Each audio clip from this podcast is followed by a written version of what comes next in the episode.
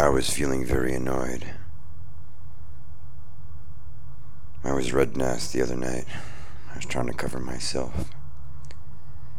When this thing zoomed in on me, went pop in my head, I felt like I had a smoke. It felt like a mess. And I felt like I had snorted something, and my nose was red, shooting blood all over the inside. I felt like I'd been beaten up and attacked by something strange. Strange.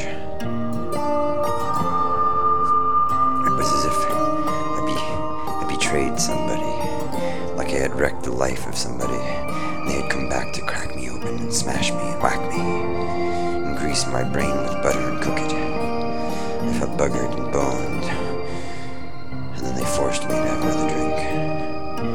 They tied me to the bar and they had me drink another drink and they teased me. Washed me. And they put on the radio and they said, You listen to this. And I said, What is it? They said, It's a radio program, stupid.